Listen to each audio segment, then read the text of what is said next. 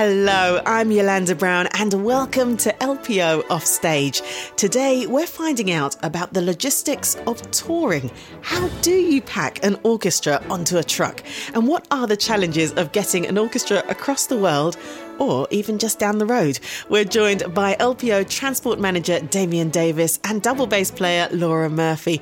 Welcome, Damien and Laura. Hi, Yolanda. Hi. Hi it's so nice to be talking about touring and so refreshing that we're actually getting out there and doing it again. So you're talking in practice.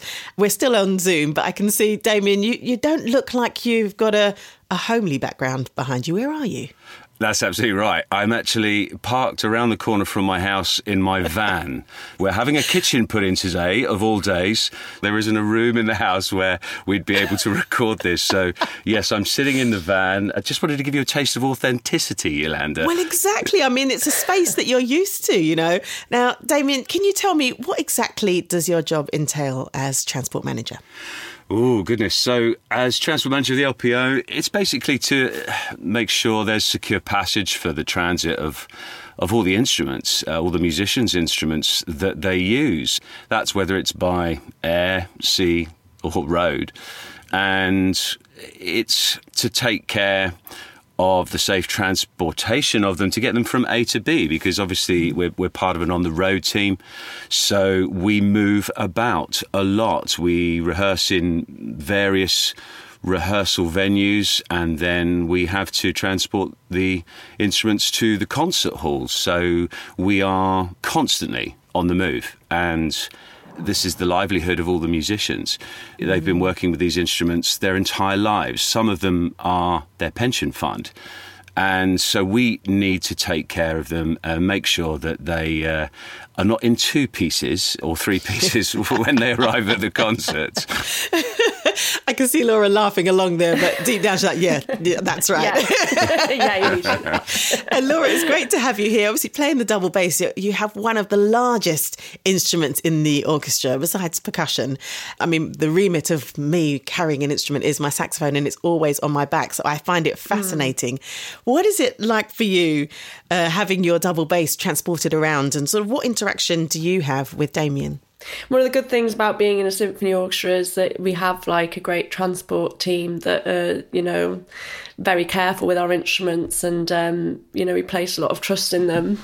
But if you're, say, a freelance musician, quite often you have to transport your own instruments. So actually, it does take a weight off knowing that it's in a hard case and being transported by people that you trust. Mm. Just being in London, because we're moving between venues all the time, it really helps having wonderful people like Damien moving our stuff oh, around. you got that us. 20 quid I gave you then, Commission is got flowing that, nicely. Got that in early. Thanks, Laura. I owe you a drink. Cheers, darling. but you actually hit the nail on the head there, Laura, because I mean, we know that your home is Royal Festival Hall and a lot of performances happen there, but then you also rehearse over at Henry Wood Hall quite a lot as well. So yeah. sometimes, you know, your your instrument is traveling just a mile and then it could be throughout Europe and throughout the world. So Damien, how often are you doing those short journeys then? The short journeys are more or less every other day. So typically, a program in a week would be, let's say, rehearsal at Henry Wood Hall on a Monday and a Tuesday, and then we would move into the festival hall on a Wednesday. We would then come back to Henry Wood Hall on the Thursday, rehearse Thursday, Friday, and then go back into the concert hall on a Saturday for a concert Saturday night. Then there would be a, a chance of perhaps a, a concert in Eastbourne or Brighton, which is, funnily enough, we've just completed a concert down there this weekend. So on a Sunday, we would travel maybe down there. I mean, we're always on the road. And how many people are in your team helping you move all those instruments? We have a stage and transport team consisting of three main members. There's uh, Laura Kitson, the stage manager, and uh, myself, transport manager, deputy stage manager, and Stephen O'Flaherty, who's a stage manager. We all have HGV licenses. Gus Gold Dust right now, right? Absolutely. Gold Dust, definitely. And uh, we would typically use a crew of around maybe four or five people, depending upon the size of the load in and out of whatever venue we're in. I'd say that there's usually a team of about six or seven people doing a load. In. It really does all depend on the program. Sometimes if it's just a string setup, you know, we'd probably have three or four.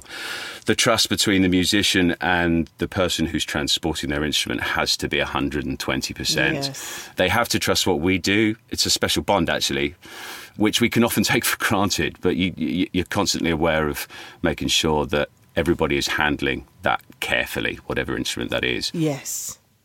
And what about the other logistical challenges then, Laura? I mean, how many double basses do you have? Is it sort of one precious double bass that is your go to, your baby? How many instruments do you have? I have one precious baby. really? um, yeah, one one precious double bass. You know, I think like a lot of musicians, I kind of scraped a lot of money together get them, begged, borrowed, and stole, and uh, not literally stole, but uh, rather than getting a mortgage, I put my money into my instrument. So I've got this one very precious Howarth, a Manchester bass, lovely orchestral English instrument and um, but I am very lucky that my partner also plays bass. Ah. he works in the West End so he's got a couple of basses.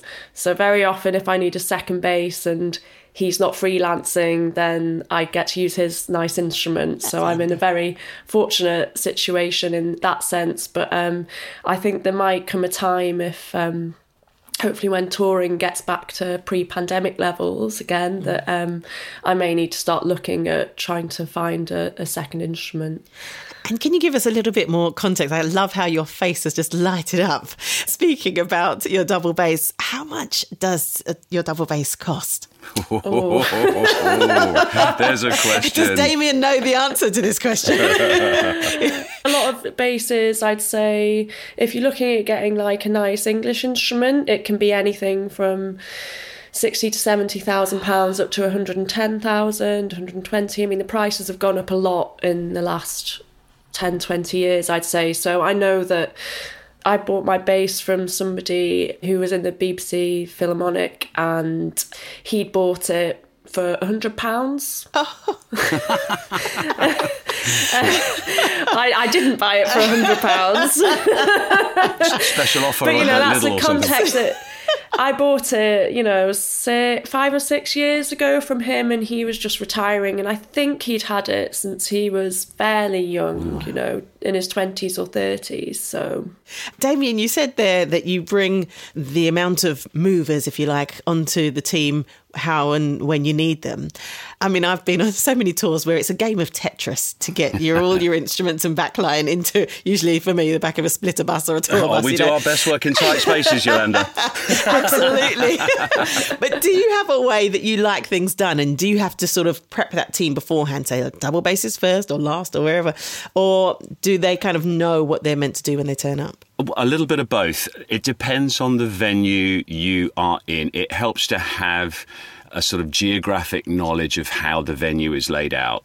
So, for example, there's a venue in Essen where the backstage is consists of corridors and small staircases. Oh so if you imagine the size of a double bass in its case and then multiply that by eight, well, you've got to work out where you're going to put them. And don't forget, they need to be close to the stage. So whether the basses have been positioned on conductors left or right, you have to find somewhere where they can safely take them out their cases and get to the stage without too many obstacles. Because yes. as you can know, you know, trying to navigate your way through 80 odd people who are also trying to do the same thing with their precious instruments, it can get a little bit jammed. And so the journey from where the instruments are in the venue to the stage is equally as important. The crew, the regular crew that we get in, they do know what they're doing. It's um, they've been doing it for years. They're, they're all professional and they all work for other orchestras as well. The freelancers. It's imperative that they know what they're doing. As Laura has just said, the monetary value of these things are super high when you take, for example, instruments to China or something like that, and you don't know this person, you don't speak the language, you are just trying to communicate visually through smiles and pointing and this and that. it's amazing how often with a double bass, if you pull it one way, it doesn't land on its wheels and it can just drag along the floor. So you have to push it a certain way because there are four tiny wheels on the Stevenson cases at the bottom that are extremely sensitive and it only goes one way. And you see people sometimes, crew, who think it's actually better to pull it behind them. Well, actually, that's not the way you transport a double bass, you should always keep it in front of you because it has a tendency to topple over. And if it topples over on the bridge end, or if it falls on, you know, on the on the back side of the instrument, you know, it's going to get knocked. It's going to be, vib- you know, vibration. So you have to know how to handle it.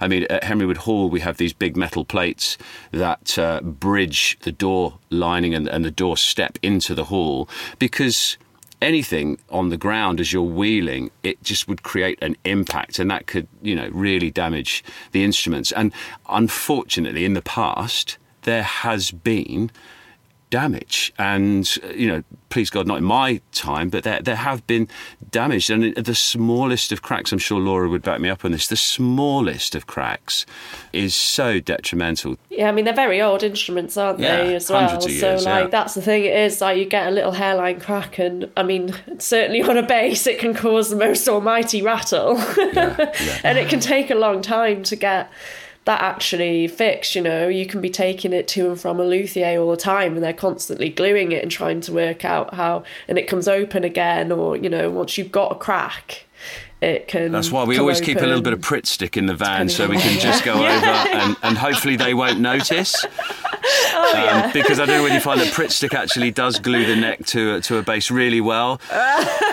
so far, no one said anything, so, so far, no we're okay. Noticed, yeah. yeah. there's just a constant rattle in the uh, London oh. Philharmonic Orchestra bass section. So. but it's amazing, actually. You speak about that trust. You know that the team has the instrument's best interest at heart. But I mean, you're speaking about vibrations. You're talking about shaking, never mind dropping cases and things like that. So, Laura, for you, when you approach that case at a concert or at a rehearsal, is there an almost, I don't know what I'm opening here, or are the instruments checked before you get to it? It's funny you mentioned China because actually none of us take our first instruments to China because ah, we know that it's not going to be handled by our crew when it gets out there, right? Um, yeah, the, the, the, unfortunately, we don't have 100% control when we fly to mm. uh, to cargo terminals because of, of, very strict security. So you're right, Laura. Mm. Yeah. So generally, if it's Europe or it's been on the truck, I I'm not so worried. It's if it's been on a flight, I would, you know, if you go out to America or something, that's when I you kind of like, is it gonna be okay? Kind of like take it out and check around everywhere to see if anything's open or, yeah. Oh, that's interesting. Tricks of the trade there. Don't take the first instrument too to far. China. I like that. and so, Damien, with that knowledge, for especially the double basses, is it almost sort of last in, first out with the double basses, how, how you pack the truck to make sure that the musicians have access to the instruments? So the instruments need to be transported at room temperature, as close to room temperature as much as possible. Obviously, if they get too cold, I'm talking about mostly the string instruments here. If they get cold, the wood's going to shrink. If they then suddenly come into a warmer venue or a warmer place, then obviously that wood's going to expand. So we have to try and keep them at about uh, room temperature at all times. We have up to date technology on the tr- in the back of the truck that is, I mean, essentially it's, it's it's not an air conditioner. It sounds like it is, but it actually does maintain a consistent 21 degrees in the back there. And obviously we would turn that on only in the winter because in the summer the truck is insulated, keeping a sort of a regulated temperature in the back there. We can also cool it. So, for example, I've driven to Ravello before in Italy, and that wasn't for this orchestra, it was actually for another orchestra. And the temperature outside was 42 degrees. Oh my.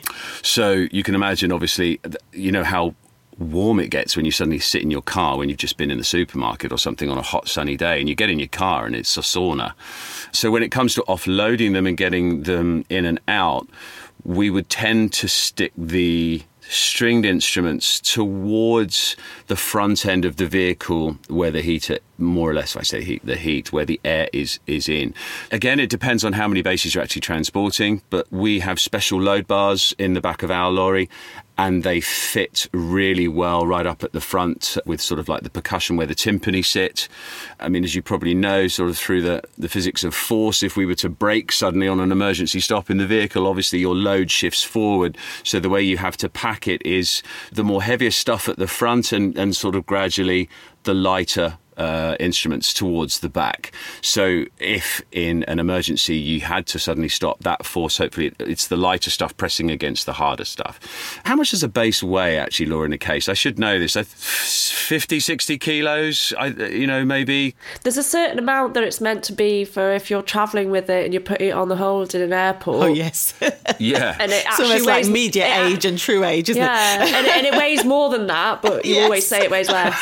But I'm sorry, I can't, I can't can't remember what the actual figure is. and if it's Ryanair, you have to pay a levy for that. Maybe I don't know. Absolutely, yeah. yes. wow, this is all so fascinating. I mean, when I came onto this podcast, I didn't think about all of those minute details. That's really, really fascinating. Damien, can you tell us a bit more about the actual truck then? What does it look like? Oh, my baby. Oh, the baby, yes. Oh, now Laura's got her now baby. Now we're going to talk about my up, baby. Yeah. Tell me about the truck. Oh, God. How long have you got? I've, I've got as long as you need. okay, go, go, make a cup of tea and uh, we'll, we'll, we'll, begin. Are you are you sitting comfortable? So yeah, we, we have a new truck. We've named her Claudia after Claudia Schiffer, oh. the supermodel, because oh, she's so sexy. And uh, I took uh, great pleasure in helping design her over a two year period. It was because of the ULEZ. I mean, most people would be familiar of the mm-hmm. ULEZ around London now. That's the ultra low emission zone. Yeah. It came into force in April 2019, and that basically meant that your older vehicles that didn't have a Euro 6 engine were not emission compliant. Therefore, we had to upgrade the engine of our truck. It wasn't just a question of being able to get a Euro 6 engine and put it in the old truck. Sadly, it doesn't work like that. We actually had to get a brand new vehicle. So it was an opportunity to get uh, what is, you know, quite an iconic symbol for the orchestra. It travels everywhere. Everybody looks at it. And I wanted it to look right, but I didn't want it to lose the characteristics of the older truck. So we kept the same colour, obviously the same the font for for the orchestra, but I just wanted a slightly more aerodynamic, sleeker design. We went for a top cab spec for the comfort of the drivers because we go on very long journeys. For example, so that's where the drivers sleep. Is that we? Oh, I, trust me, I've got a palace in there now. I mean, oh. the, uh, I was very lucky. I, I, I, pushed for it. Um, we have a habitation unit in the back, so basically they cut cut through the back of the, of the lorry. So it's not just a double bunk. We actually have a little cut through where we have a small sort of like little kitchen with two extra oh, wow. chairs. I've got a hydraulic bed that comes down over the driver's seat and the passenger seat. And then we've got another camp bed that folds down for the co-driver. We've got a fridge. We've got power points, USB points. Uh, and it is, you can make a cup of tea whilst you're on the road. That to me is luxury. And it is something that um, we thought seriously about. But the main reason why we got that is because in most commercial vehicles, haulage vehicles, they only have a co driver seat, a passenger seat, and a driver seat. There's only two seats. We like to transport our crew when yes. we can with us. So they're on board, they arrive at the venues on time, we all get to the same destination on time. We jump out and we can load in. It saves an awful lot of hassle. It was two years in the making, really. I mean, just to, wow. to get it right. And people do turn round, look and, and say, wow, wow, look at that. And she does. She, she looks, she looks really good.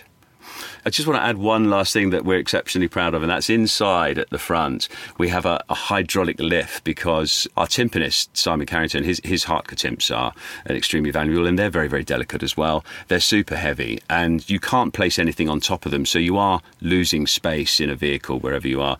If you're not using flight cases, we just have soft covers for these timps because they're coming in and out all the time and they're quite hardy instruments. But I asked for a hydraulic shelf, so basically we don't have to lift lift these 100 kilo timps onto a shelf. This electric shelf comes down and it hits the floor. We wheel the timps onto it, and then we've got the little remote dongle there, and they just lift effortlessly up That into the air. And we can pack stuff underneath it, like tuned percussion, vibraphones, um, xylophones, you know, and, and, it, and it all travels safely.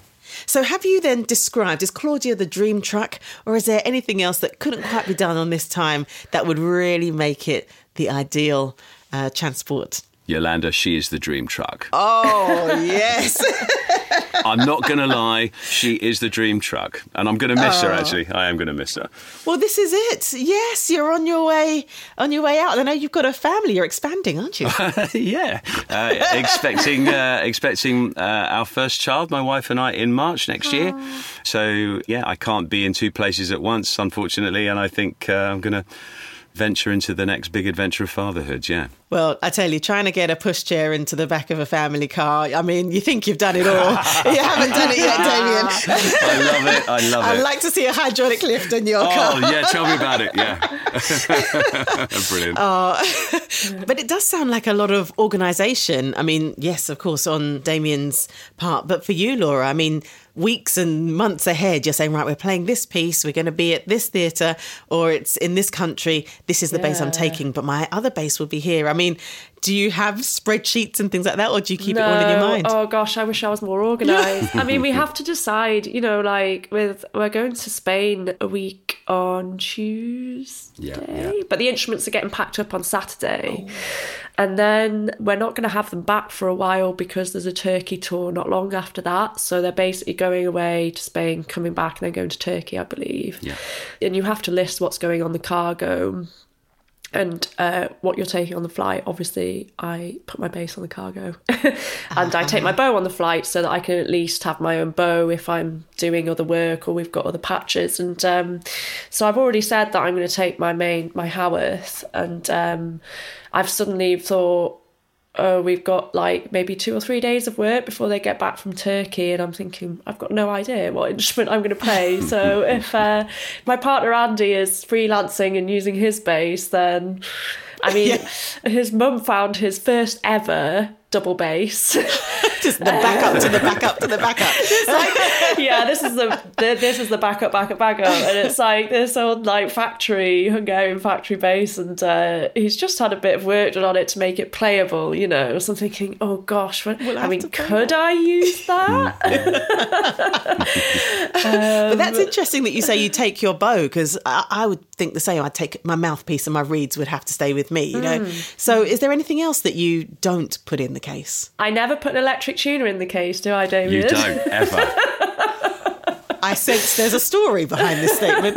What's that about, Laura? I wasn't there. Um, I think w- David well, knows well, about that. funnily enough, it actually, it was it was in China again. I keep on bringing China up. Probably people think, "Oh my God, let's never go to China." It's, it's a great country, but you're not supposed to fly with any sort of form of uh, liquid or lithium battery. And uh, we've been at a Chinese cargo terminal where they X-rayed a double bass, and sadly, somebody, after sort of many reminders that this is not the case, you must never travel with batteries, left a tuner in uh, in their case, and it caused us about a 45 minute delay whilst they had to examine it. And I wasn't able to open up the case, so I was behind a caged uh, barrier, and I was working through a translator who was translating everything I was telling them and how to open the bass case and how oh, to examine and to watch this musician's bass. I, I actually recorded it, I filmed it because I show wanted the to them? musicians to see how important it was to make those final checks before their instrument gets packed and it flies. And goes back to again what we were saying earlier anybody other than someone who knows what they're doing is so dangerous. When you have freight handlers that you don't know opening up an instrument, oh, And then, of it's course, they've gotta terrifying. put it back in It's, yeah, as well, it's, ter- you it's exactly. It's Secure terrifying. What was the reaction to the video of the player and other musicians in the orchestra? Ooh, well, there was an apology. Um, to you? Yeah, there was an apology to me and Laura, thankfully. And it's only happened one or two times. It, it really has. But you have to make sure you approach it with, with saying there are going to be no mistakes. So any hold-ups, we could miss a flight, therefore we don't get to the next venue on time, and it all could be because somebody maybe left a bottle of water in their case. Mm. Let's speak legal as well for a moment. What about sort of the carnets? What's the situation with that and getting that many instruments across the different borders, especially with Brexit and going into Europe? Good question. Carnets are, well, basically, they're a form of contract. Um, they're called ATA carnets. The ATA is a mixture of both French and English, which stands for admission temporaire, which is temporary admissions. So we promise to transit goods into another country and we promise to bring back the same amount of goods that we have brought in. So it's a temporary import export license, and every musical instrument, every item that we transport has to be itemized individually. So it could be anywhere between one to a thousand pieces. So that needs to be checked right down almost to. We've had problems with um, earbuds that the musicians wear to protect their ears on stage. And you can get a box of, let's say, 500 earbuds. The musicians would help themselves for the protection of their ears during a concert. And then we're sort of, are we supposed to count how many are left, you know, and then individually itemize them? I mean, that, that's sort of splitting hairs. But each item is listed. It's because we we operate on what's called our own account. We're not trading for hire or reward. We're not taking our goods over to another country to sell them. We are just using them for our own business. So carnets are well now. I mean, obviously they uh, they are in force into Europe, whereas before they weren't. So pre Brexit and through the Schengen Agreement, I think, which was signed in 1985, you had borderless transit through all the European countries, we didn't have to show much paperwork. And now, post Brexit, that's all changed. We've referred actually to cargo during the podcast, uh, and that's when all of the instruments are going either on a plane or do they go by sea ever, or is always on by plane? They do. In fact, I think my predecessor, one of my predecessors, the great Ken Graham, who's uh, the great orchestral logistics god, um, he actually had to transport them by uh, longboat to Venice once. I think they had all the instrument cases had to be put on this gondola and had to be literally punted to the venue oh, no. in Venice. You know, and they were all in. He told me they were all in um, wicker baskets or something. I mean, there's a photo of him on the on the boat. Wow, it's quite ceremonial. That's lovely. So then, when you get to China or to the States, you've flown over with the orchestra to that location.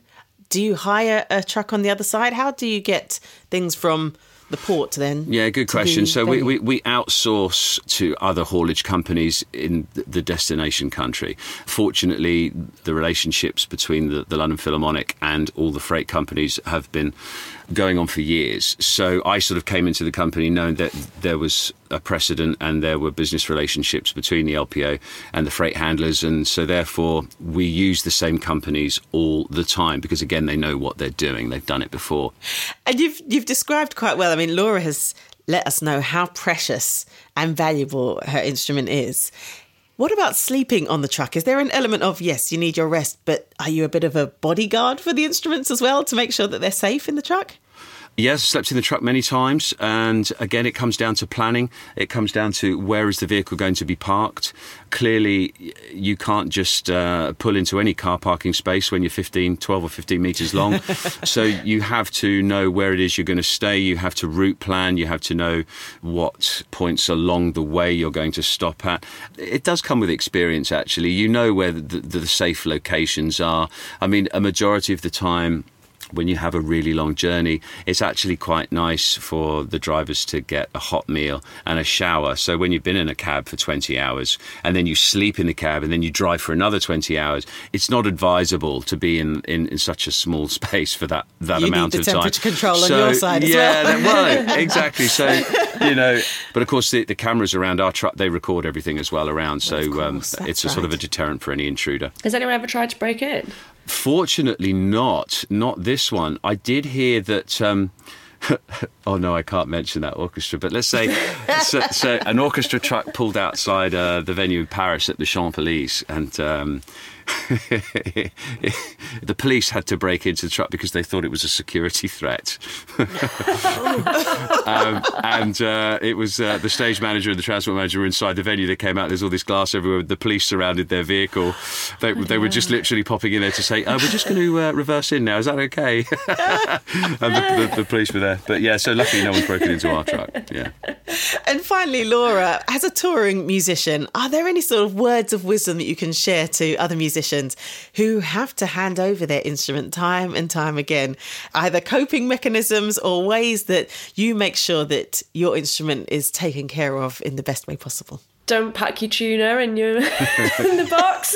Listen, it's the small things. Don't pack your tuner in your old soft bag. Oh, smile, smile, smile. and keep your bow with you. Keep your bow with you. Yes. Detune your strings when it's going on a flight. Oh, why is that? just because of the tension, the changes in the air pressure. Um, it just takes the pressure off the table of the instrument.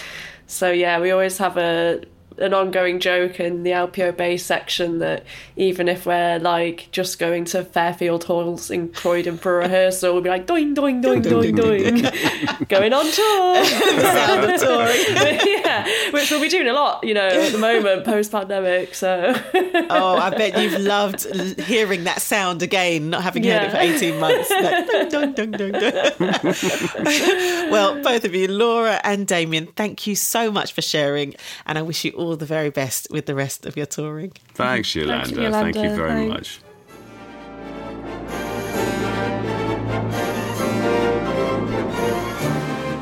Well, that's it for now from LPO Offstage with me, Yolanda Brown. Thanks so much to Damien Davis and Laura Murphy for shining a light on how an orchestra like the LPO actually goes on tour and all of the amazing logistics and legal elements that come into it too. Please get in touch using the hashtag OffStagePod and thank you for listening. Do join me for the next episode of LPO Offstage where we'll be taking a deep dive into some Mahler. See you then. Thank you.